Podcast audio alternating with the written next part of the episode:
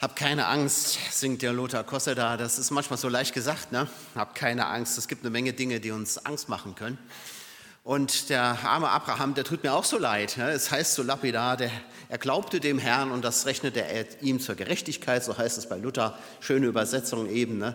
dass er bei Gott Anerkennung, Anerkennung findet, weil er glaubt. Aber wenn man guckt, was Abraham bis dahin erlebt hat, wo Gott ihn berufen hat, dann war das, äh, war das fast nur unerfreuliche Dinge. Wie soll man da dann noch glauben? Ne? Und er ist schon fast 100 Jahre alt und hat immer noch kein Kind. Also, naja, da kann einem schon mal ein bisschen Angst und Bange werden. Aber Gott oder die Bibel spricht uns dieses Vertrauen ja auch immer wieder zu oder fordert uns immer wieder auf, Gott zu vertrauen. Und darum soll es auch heute gehen. Ich lese aus äh, Matthäus 14 ab Vers 22. Matthäus 14 ab Vers 22. Gleich darauf nötigte Jesus seine Jünger ins Boot zu steigen und an das gegenüberliegende Ufer vorauszufahren. Er wollte inzwischen die Leute nach Hause schicken. Nachdem er sich von der Menge verabschiedet hatte, stieg er auf den Berg, um ungestört beten zu können. Beim Einbruch der Dunkelheit war Jesus allein an Land. Das Boot war schon mitten auf dem See und musste schwer mit den Wellen kämpfen, weil ein starker Gegenwind aufgekommen war. Zwischen drei und sechs Uhr in der Nacht kam er dann zu ihnen. Er ging über den See. Als die Jünger ihn auf dem Wasser gehen sahen, schrien sie vor Furcht gepackt auf, das ist ein Gespenst. Sofort rief er ihnen zu, erschreckt nicht, ich bin's, habt keine Angst. Da sagte Petrus, Herr, wenn du es bist, dann befiehl mir, auf dem Wasser zu dir zu kommen. Komm, sagte Jesus. Da stieg Petrus aus dem Boot und ging auf dem Wasser auf Jesus zu. Doch als er merkte, wie stark der Wind war, bekam er es mit der Angst zu tun. Er fing an zu sinken und schrie, Herr, rette mich. Sofort streckte Jesus ihm die Hand hin und hielt ihn fest. Du Kleingläubiger, sagte er, warum hast du gezweifelt? Als sie ins Boot gestiegen waren, legte sich der Wind, und alle, die im Boot waren, warfen sich vor ihm nieder. Du bist wirklich Gottes Sohn, sagten sie. Das ist ja eine Geschichte, die äh, euch wahrscheinlich auch sehr vertraut ist. Und die hat mich schon immer total fasziniert, diese Geschichte. Ich glaube, dass es nicht nur mir so geht. Ich weiß auch nicht, wie oft ich diese Geschichte schon zitiert habe oder mal irgendwo gelesen habe oder man spricht davon. Es, sie ist uns halt so bekannt. Aber trotzdem habe ich eigentlich selten darüber gepredigt, über diesen, diese Verse in meiner 20, über 20-jährigen Pastorenlaufbahn. Tatsächlich habe ich, glaube ich, nur einmal bisher darüber gepredigt. Irgendwie auch merkwürdig. Ne? Ich glaube, das liegt vielleicht daran, dass auf der einen Seite, dass diese Geschichte so faszinierend ist von dem Petrus, der auf dem Wasser geht und so. Ich meine, das ist ja schon mal was. Ne? Aber auf der anderen Seite auch ein bisschen unbequem. Denn unbequem deshalb, weil wir doch durch diese Geschichte von Petrus auf dem See dazu ermutigt werden, selbst auch unsere Sicherungen aufzugeben und im Glauben auf Jesus hin etwas zu wagen. Warum sonst wird uns denn diese Geschichte erzählt? Denn man muss ja ganz nüchtern sagen, ähm, die, das ist ja schön, dass der Petrus auf dem See geht, aber es hat für das Reich Gottes überhaupt keine Auswirkung gehabt. Ist ja völlig wurscht. Das ist, dadurch ist, also die Jünger, die sind natürlich erstaunt. Ne? Das ist nachher die Auswirkung. Wer bist du? Aber das kommt eher, weil Jesus dann den Sturm ruhig macht. Die Geschichte wird uns erzählt, damit wir selbst den Mut finden, auf Jesus zu vertrauen und etwas zu wagen.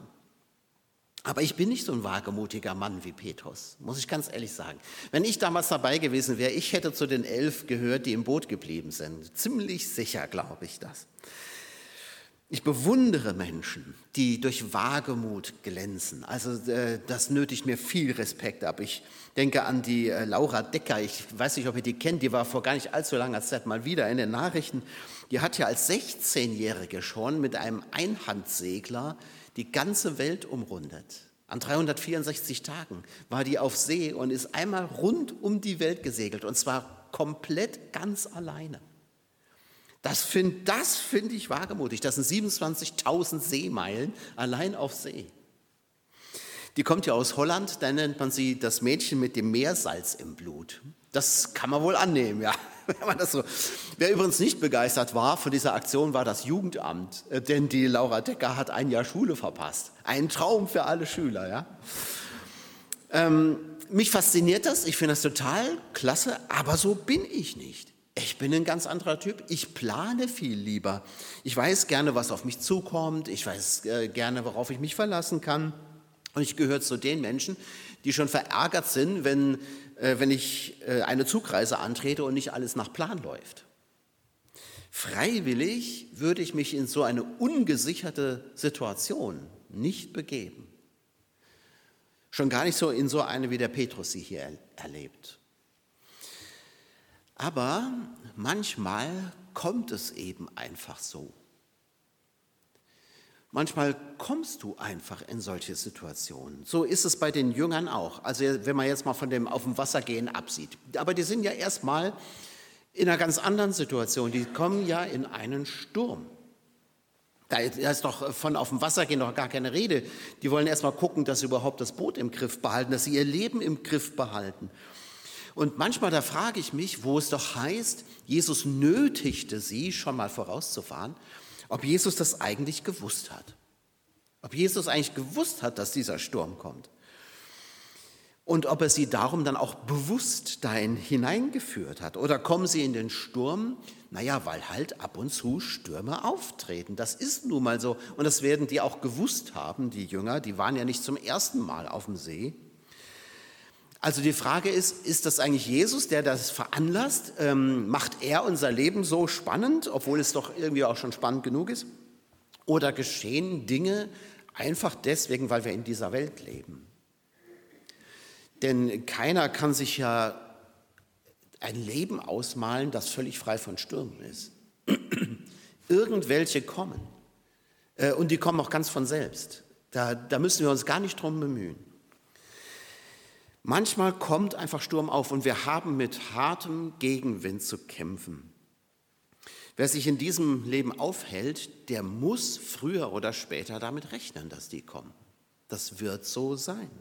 Und nun trifft es die Jünger nun mal. Freiwillig haben sie sich in diese Situation nicht begeben, Natürlich hätten sie jetzt im Nachhinein sagen können, ja, das ist äh, die Schuld von Jesus gewesen, der hat uns ja geradezu genötigt und jetzt sitzen wir hier und, äh, und müssen das alles erleiden.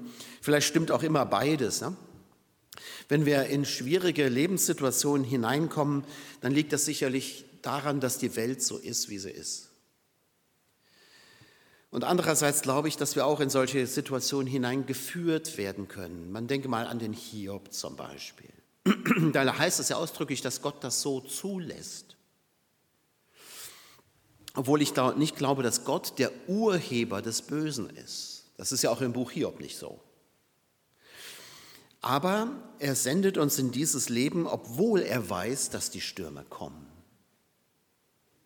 Das gehört einfach dazu. Und jetzt sitzen die Jünger da in diesem Boot und haben mit dem harten Wind zu kämpfen der in dieser Geschichte nicht unbedingt lebensbedrohlich ist. Das nicht. Es gibt ja noch eine andere Geschichte, wo Jesus schon im Boot ist und schläft. Und da heißt es, ähm, da machen sie Jünger ja Jesus Vorwürfe, Vorwürfe, kümmert es dich nicht, dass wir umkommen. Also da, da fürchten sie anscheinend wirklich um ihr Leben. Das ist jetzt hier nicht gerade so. Aber es ist doch ein, ein heftiger Sturm. Und natürlich bekommen sie es auch mit der Angst zu tun. Hm, der Wind ist schon hart, aber die Jünger fallen deswegen jetzt nicht gleich in Panik, aber sie haben doch schwer zu kämpfen. Es steht alles gegen sie. Es ist einfach unendlich mühsam und sie kommen nicht voran. Es ist ja auch etwas, das wir oft erleben. Da müssen wir nicht gerade um unsere Existenz kämpfen, aber es ist doch so, dass unser Leben unendlich mühsam ist und du, du das Gefühl hast, du, es geht nicht wirklich voran. Weder beruflich noch familiär noch was weiß ich was. Ich glaube, dass uns das vertraut ist. Wir haben oft mit so hartem Gegenwind zu kämpfen. Wir wissen, es geht vielleicht nicht gerade um Leben und Tod, aber wir merken doch, wir kommen an die Grenzen unserer Möglichkeiten. Wir kommen an die Grenzen dessen, was wir noch irgendwie handhaben können. Und, und die Gefahr ist schon da, dass uns die Dinge entgleiten und du hast das Gefühl, du kommst keinen Schritt weiter. Krankheit kann so ein Gegenwind sein. Die wirft erstmal alles aus der Bahn. Krankheit hat ja die Macht, nicht nur den Körper schwach zu machen, sondern auch deine Seele zu zerfressen, den Geist zu beschränken, weil man immer nur noch an die Krankheit denken kann. Angst kann ein sehr starker Gegenwind sein, ob berechtigt oder unberechtigt. Angst und Sorgen, die uns völlig lähmen können. Ein anderer Gegenwind kann Erfolglosigkeit sein oder Frust, wenn du, wenn du so gar nicht die Früchte siehst von dem, was du tust oder wo du dich bemühst. Du hast irgendwie das Gefühl, es führt alles zunächst. Ständige Überforderung oder auch ständige Unterforderung kann so ein Gegenwind sein. Konflikte können Gegenwind sein, Krisen, in die wir hineingeraten. Gibt so vieles. Vielleicht steckst du auch gerade in sowas drin. Und manche müssen dann mit hartem Gegenwind kämpfen, auch bis dahin, dass sie schier verzagen, so wie die Jünger vielleicht hier.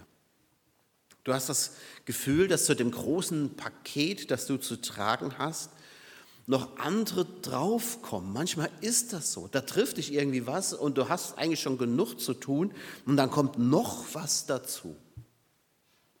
Und manchmal denke ich, so muss es den Jüngern auch gegangen sein, als sie da auf dem See sind und die mühen sich ab und die rackern sich ab und es gibt kein Vorwärtskommen. Und dann kommt Jesus ihnen entgegen, aber sie erkennen ihn ja gar nicht. Sie, sie meinen ja erst, da kommt ein Gespenst. Und dann äh, könnte ich mir vorstellen, dass sie so gedacht haben, haben wir noch nicht genug zu tun? Muss jetzt das auch noch sein? Was auch immer die sich da vorgestellt haben, was da kommt, ein Gespenst, okay? Ähm, sie versuchen mühsam so wieder Ordnung äh, in das Chaos ihres Lebens zu bringen und dann kommt noch was obendrauf. Natürlich kommt da kein Gespenst ihnen entgegen, sondern Jesus. Aber in diesem Chaos, in dem sie gerade stecken, können sie das gar nicht wahrnehmen. Sie meinen, da kommt noch was Schlimmes. Sie sind so im Es ist alles schlimm Modus, dass sie gar nicht sehen können, dass ihre Rettung schon da ist. Manchmal ist das so. Ne? Da ist Jesus schon längst da und wir merken es noch gar nicht. Wir denken, es wird immer noch schlimmer. Es kommt noch ein Paket obendrauf. Manchmal ist es auch so, muss man sagen. Aber Jesus ist doch schon da. Vielleicht können wir ihn nur noch nicht erkennen. Sie sind so beschäftigt, die Jünger, ihr Boot so einigermaßen auf dem Kurs zu halten, dass sie ihn gar nicht sehen können oder ihn nicht als ihn wahrnehmen können. Und man kann es ihnen ja auch nicht verdenken. Das ist ja nicht das, was du erwarten kannst, dass Jesus jetzt auf dem See ihnen entgegenkommt. Ich meine, die haben schon manche Wunder gesehen, aber das war jetzt das erste und einzige Mal, dass Jesus auf dem See gegangen ist. Das war ja nicht an der Tagesordnung. Also hätte das war ja nicht zu erwarten, dass Jesus ihnen so entgegenkommt, auf diese Art und Weise. Ich glaube, dass Jesus uns oft auf eine Art und Weise entgegenkommt, mit der wir überhaupt nicht gerechnet haben. Weil er einen Weg findet, wo für uns schlicht keine Wege existieren. Und dafür ist das Wasser das Bild. Im Wasser gibt es keinen Weg. Schlicht und ergreifend. Den könntest du versuchen, hundertmal zu bahnen. Der ist einfach nicht da. Der existiert nicht. Aber Jesus findet ihn. Er kommt auch auf dem Wasser noch, wo überhaupt keine Wege sind. Kommt er den Jüngern noch entgegen? Jesus schafft das irgendwie. Das, das ist nicht das, womit wir rechnen können, aber Jesus schafft das. Und das möchte ich dir heute Morgen auch zusprechen, dir persönlich, auch uns als Gemeinde. Jesus findet einen Weg, auch dort, wo wir keine finden. Und das finde ich ungemein tröstlich. Er ist da, er ist auch mitten in unserem, in deinem Chaos, mittendrin, mitten in den Mühen, mitten in diesem sich abrackern, mitten in deinem Lebenskampf. Und er lässt dich nicht allein. Das finde ich wirklich tröstend. Ich, ich, glaube, dass Jesus die Jünger nicht einen Moment aus den Augen gelassen hat. Sie wissen es nur nicht. Er ist da, auch in deinem Kampf. Vielleicht kannst du ihn auch noch nicht sehen. Vielleicht brauchst du auch diesen Zuspruch von Jesus. Ich bin's. Hab mal keine Angst. Ich bin doch da. Und dann geschieht ja das andere, völlig Unglaubliche an dieser Geschichte. Die jetzt, hätte jetzt eigentlich zu Ende sein können.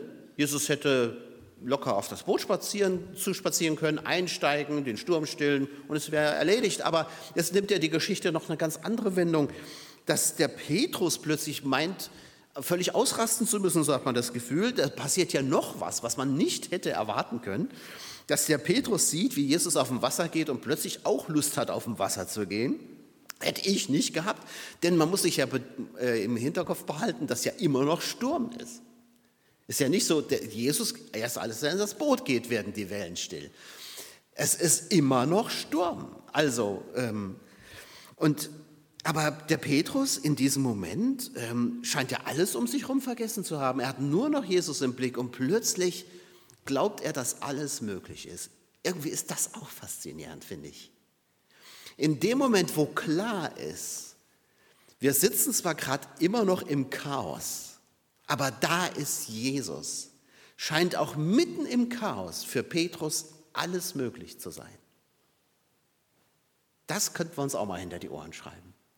Mitten im Chaos sagt Petrus, alles ist möglich. Und ich auch, ich, auch ich kann auf diese Wellen gehen, weil er da ist. Er, Jesus. Irgendwie total faszinierend. Und dann sagt er ja, wenn, wenn du es bist, also das ist ja irgendwie auch so, das klingt fast wie ein Test, ne? also wenn du wirklich der bist, dann lass mich kommen, als ob er Jesus testen wollte. Ich kenne das von, von manchen, die gebetet haben, wenn, wenn du Gott, wirklich Gott bist, dann hilf mir doch in dieser oder jener Situation oder dann tu doch dies und das, keine Ahnung. Ne? Wenn du es wirklich bist, so, dann zeig dich doch. Dann, dann lass es mich doch mal sehen, lass es mich doch mal spüren, lass es mich doch mal irgendwie wahrnehmen. Und Gott hat oft auf solche Gebete geantwortet. Und manche Menschen sind auf diese Art und Weise zum Glauben gekommen. Petrus macht das jedenfalls hier. Wenn du es bist, ja, dann sag mir, dass ich kommen soll. Und Jesus sagt, komm. Und er scheint alles vergessen zu haben. Er steigt aus dem Boot, er geht auf das Wasser und das, das ist Vertrauen. Und das beeindruckt mich total an dieser Geschichte und es beunruhigt mich gleichzeitig. Es beeindruckt mich, weil es, weil es zeigt, was dem möglich ist, der glaubt der eine, eine Ressource wahrnimmt, die unerschöpflich ist, den allmächtigen Gott. Und es beunruhigt mich zugleich, weil ich mich frage, ob Jesus mich vielleicht aus meinem schönen, sicheren Bötchen auch herausruft. Und da kann es mich jetzt nicht beruhigen, dass es ja gar nicht die Idee von Jesus war, Petrus rauszurufen. Das war ja seine eigene Idee. Er will es ja. Jesus hätte das vielleicht gar nicht gemacht. Aber es ist tatsächlich die Idee von Petrus. Ich weiß nicht, ob Jesus von jedem von uns so ein Wagnis haben möchte, aber eines weiß ich, Jesus will, dass wir ihm voll und ganz vertrauen, dass wir volles Risiko gehen. Wie äußert sich das eigentlich? Das äußert sich nicht in dem, also äh, was wir denken oder was wir, was wir bekennen, sondern in dem, was wir wirklich tun. Wir können ja vieles für wahr halten, aber wenn sich das in unserem Tun, in unserem Handeln nicht irgendwo widerspiegelt, ist es eigentlich nichts wert. Du kannst einer Bank tausendmal sagen, dass du ihr vertraust, aber wenn du dein Geld nicht hinbringst, ist dein Vertrauen nichts wert. Und so ist es bei Jesus auch. Wir können ihm tausendmal sagen, dass wir ihm vertrauen, aber wenn es darauf ankommt und wir machen einen Rückzieher, dann vertrauen wir ihm nicht. Die Frage an uns ist, ob wir, ob wir Gott glauben, ob wir Jesus glauben und nicht nur an ihn glauben. Dieses kleine Wörtchen an habe ich euch schon mal gesagt, das halte ich für entscheidend. Ich kann an ganz vieles glauben, aber wem glaube ich wirklich? Wem vertraue ich wirklich? Ich glaube, ich habe euch auch schon mal die, diese Geschichte erzählt von diesem Hochseilartisten. Ne? Das ist ja wie mit so vielen Geschichten, von, man weiß nicht, ob sie wahr sind, aber sie veranschaulichen eine Sache so schön. Ne? Von diesem Hochseilartisten, die es ja wirklich gibt, ähm, da gibt es ja die erstaunlichsten Sachen. Ich habe mal im Fernsehen einen, so einen Hochseilartist gesehen, der von einem Hochhaus zum anderen auf einem Seil gegangen ist. Irgendwo in den Vereinigten Staaten, frag mich nicht nur. Aber das, äh, da wird mir schlecht, wenn ich, wenn ich das sehe. Ja? Und ähm, vielleicht kennt ihr diese Geschichte von dem, von dem Artisten, der das eben auch macht. Er, er läuft auf dem Seil und die Leute sind natürlich alle begeistert. Und, und dann fragt er sie, ob, glaubt ihr, dass ich das auch schaffe mit einer Schubkarre? Und die Leute sagen, ja, also wenn du das jetzt, äh, ja, das, das können wir uns schon vorstellen. Also macht er das. Und die Leute sind natürlich begeistert. Und dann fragt er sie, glaubt ihr auch, dass ich das schaffe mit der Schubkarre, wenn ein Sack Zement drin liegt? Oh, natürlich, es ist eine Sensation da. Ne? Und äh, dann wollen die Leute auch die Steigerung haben. Und er macht es. Er macht es tatsächlich, auch mit dem Sack Zement. Und dann fragt er zuletzt, und glaubt ihr auch, dass ich das schaffe, wenn ein Mensch in der Schubkarre sitzt? Natürlich, ah, jetzt wollen sie es wissen. Ne? Klar, also sie jubeln ihn zu, sie feuern ihn an. Und dann fragt er, na also denn, wer steigt denn in die Schubkarre? Und da ist das große Schweigen. Jetzt heißt es nämlich, glaubst du an diesen Artisten oder glaubst du dem Artisten? Und so ist es bei Gott auch.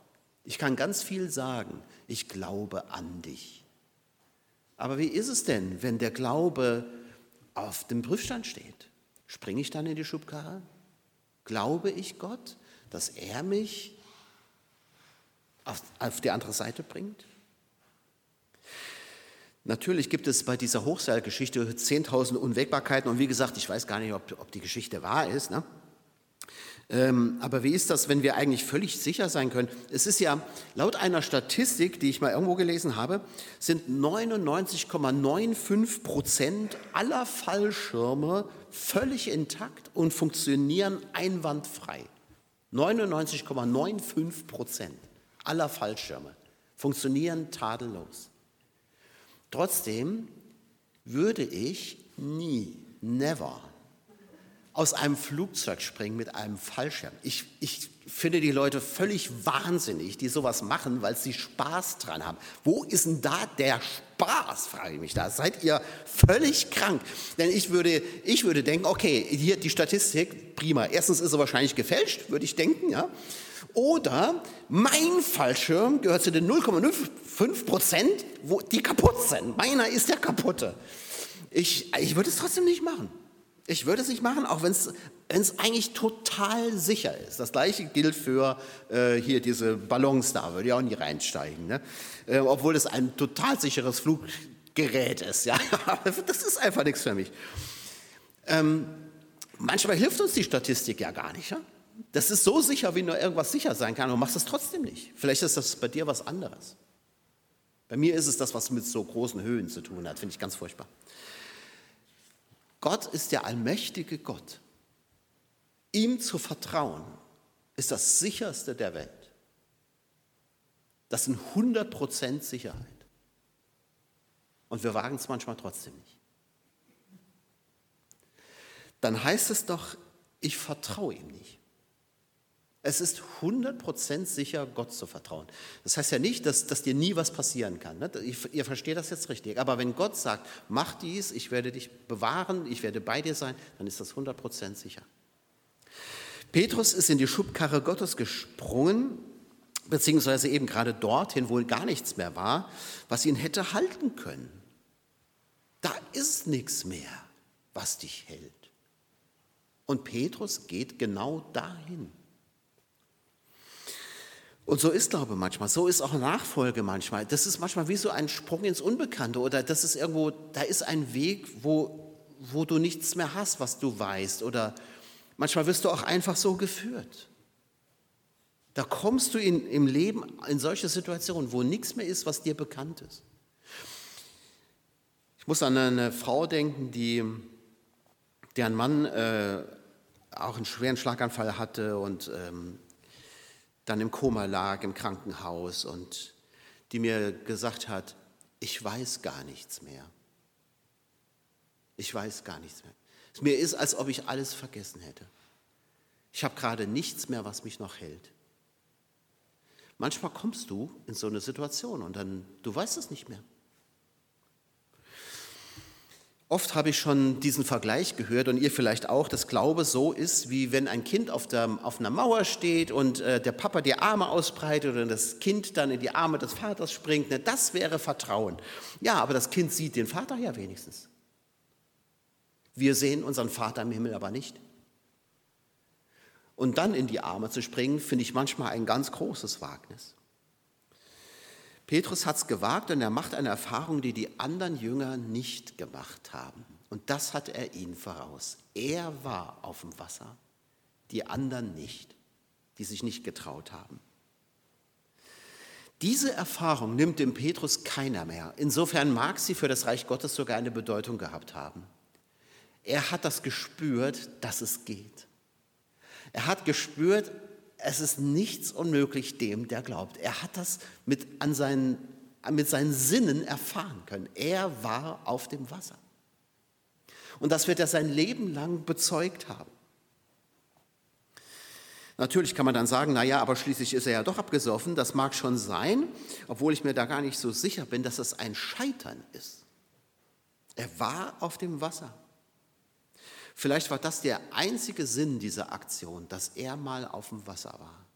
Dass er gemerkt hat, der Glaube trägt mich, mein Herr trägt mich.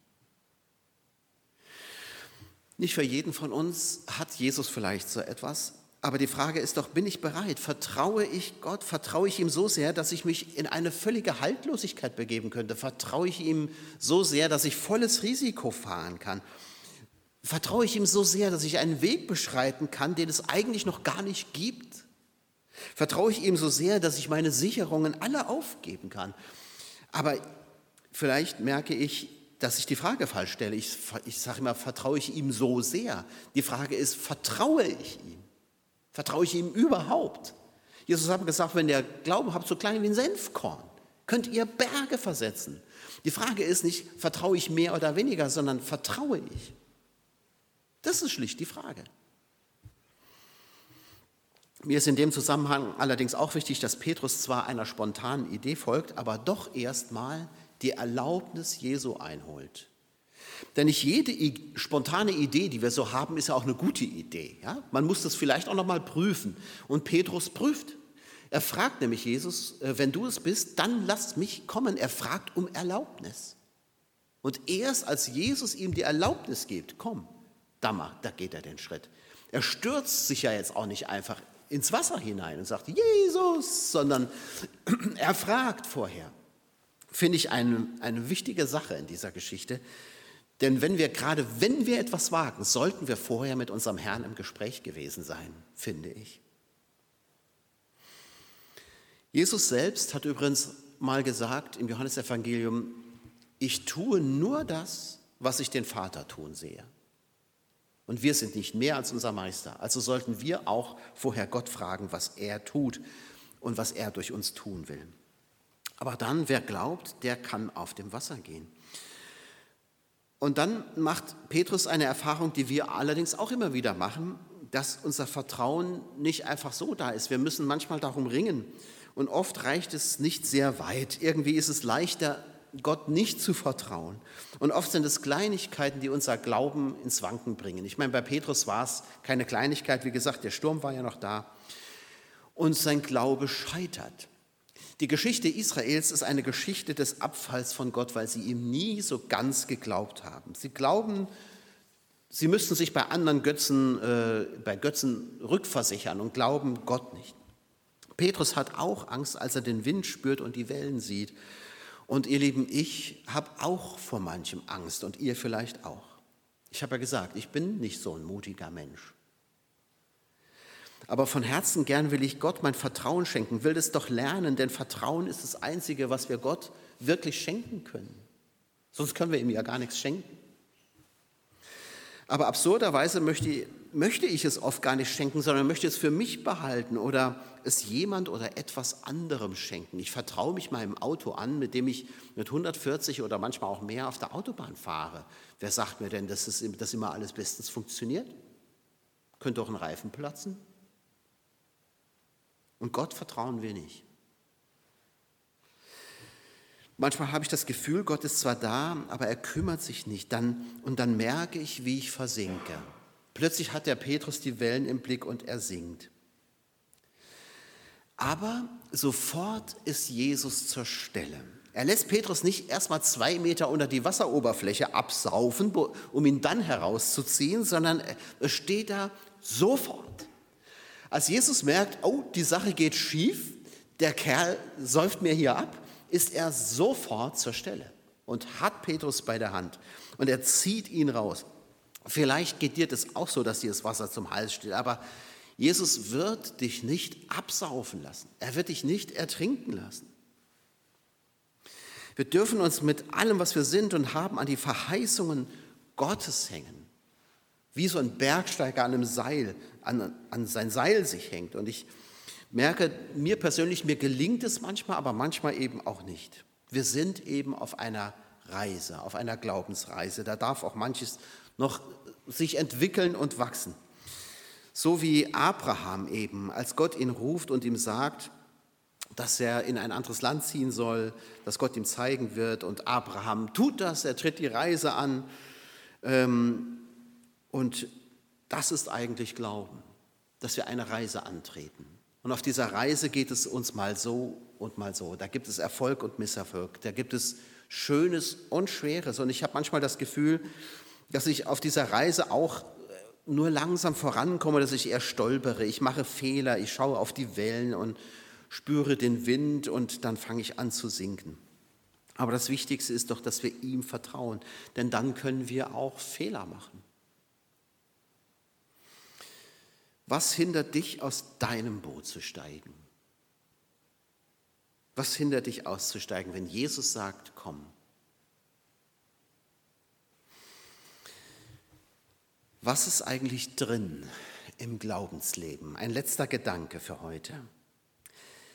Als sie wieder im Boot sind, oder eigentlich sogar noch vorher, sagt Jesus, warum hast du denn gezweifelt, du Kleingläubiger? Da denke ich immer, du, du kannst gut fragen, hallo, Wellen, hallo, ich gehe auf dem Wasser.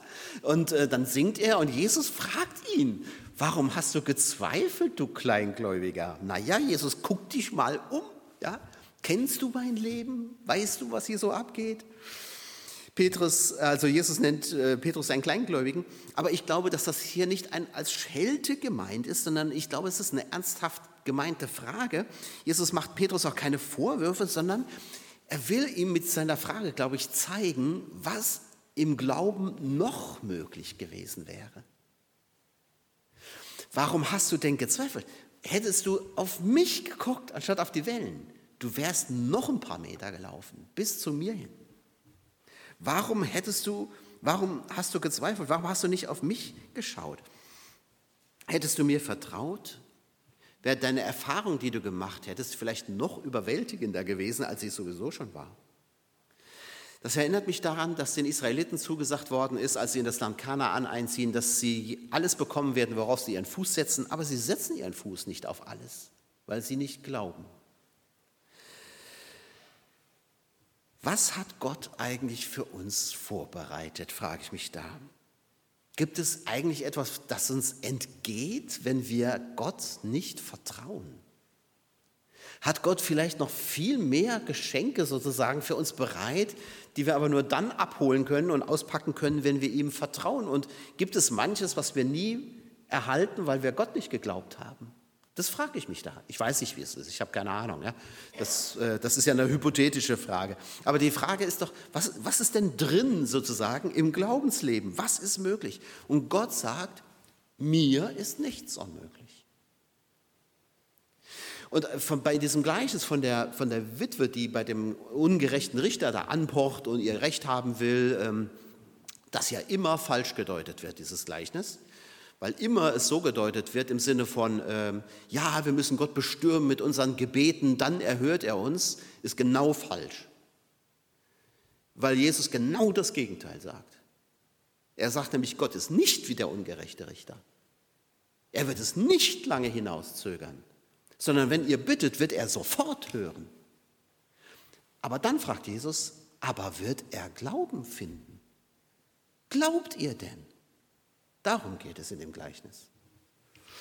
Und das ist eben die Frage an uns. Nachfolgen heißt auch manchmal volles Risiko fahren.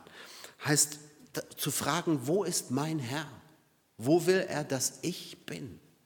Und das kann schon mal heißen, in ein neues Land ziehen, aus dem Boot aussteigen, was Neues wagen, persönlich oder auch als Gemeinde. Und die Frage ist, wollen wir es wagen? Willst du es wagen? Amen. Lasst uns beten und ich bitte euch aufzustehen. Herr Jesus Christus, du selbst lädst uns ein, dir zu vertrauen. Und du weißt, Jesus, wie schwer wir uns manchmal damit tun. Weil es so viele Dinge sind, so viele Wellen um uns herum, so, so vieles, was uns irgendwie beschäftigt und gefangen nimmt. Herr Jesus Christus, ich weiß gar nicht, ob, ob du viel mehr für uns bereithältst, als wir je nehmen können, weil uns einfach der, der Glaube fehlt, das Vertrauen auf dich, dass dir wirklich nichts unmöglich ist. Herr Jesus, das, das sagt uns dein Wort. Dir ist nichts unmöglich. Und wir bekennen es doch, wir glauben dir. Und so hilf uns, dass wir es wirklich tun, dass wir dir glauben. Auch gerade, Herr, wenn, wir, wenn manche Nöte um uns sind, wenn wir wirklich in schweren Stürmen sind, die uns Angst und Bange machen. Und wir bitten dich, Herr, hilf uns, dir zu glauben, wenn, wenn mutige Schritte gewagt, äh, gefordert sind. Du weißt, wie zaghaft wir manchmal sind oder oft. Herr, wir brauchen auch, auch für diesen Schritt, auch für diesen Glauben, Herr, brauchen wir dich. Den haben wir nicht einfach so in uns. Du musst ihn uns schenken und wir bitten dich darum. Herr Jesus, und dann bitten wir auch, dass wir so eine Erfahrung machen dürfen wie Petrus, dass, der, dass du uns trägst, dass deine Hand bei uns ist. Auch wenn wir sinken, dass du uns nicht untergehen lässt. Herr Jesus, wir danken dir, dass du so gut zu uns bist. Was für ein wunderbarer Herr bist du. Was für eine Ehre ist es, dir folgen zu dürfen. Was für eine Ehre ist es, mit dir unterwegs zu sein. Wir, wir loben und preisen dich, du Heiland und Retter. Wir loben und preisen dich, du heiliger Gott. Amen.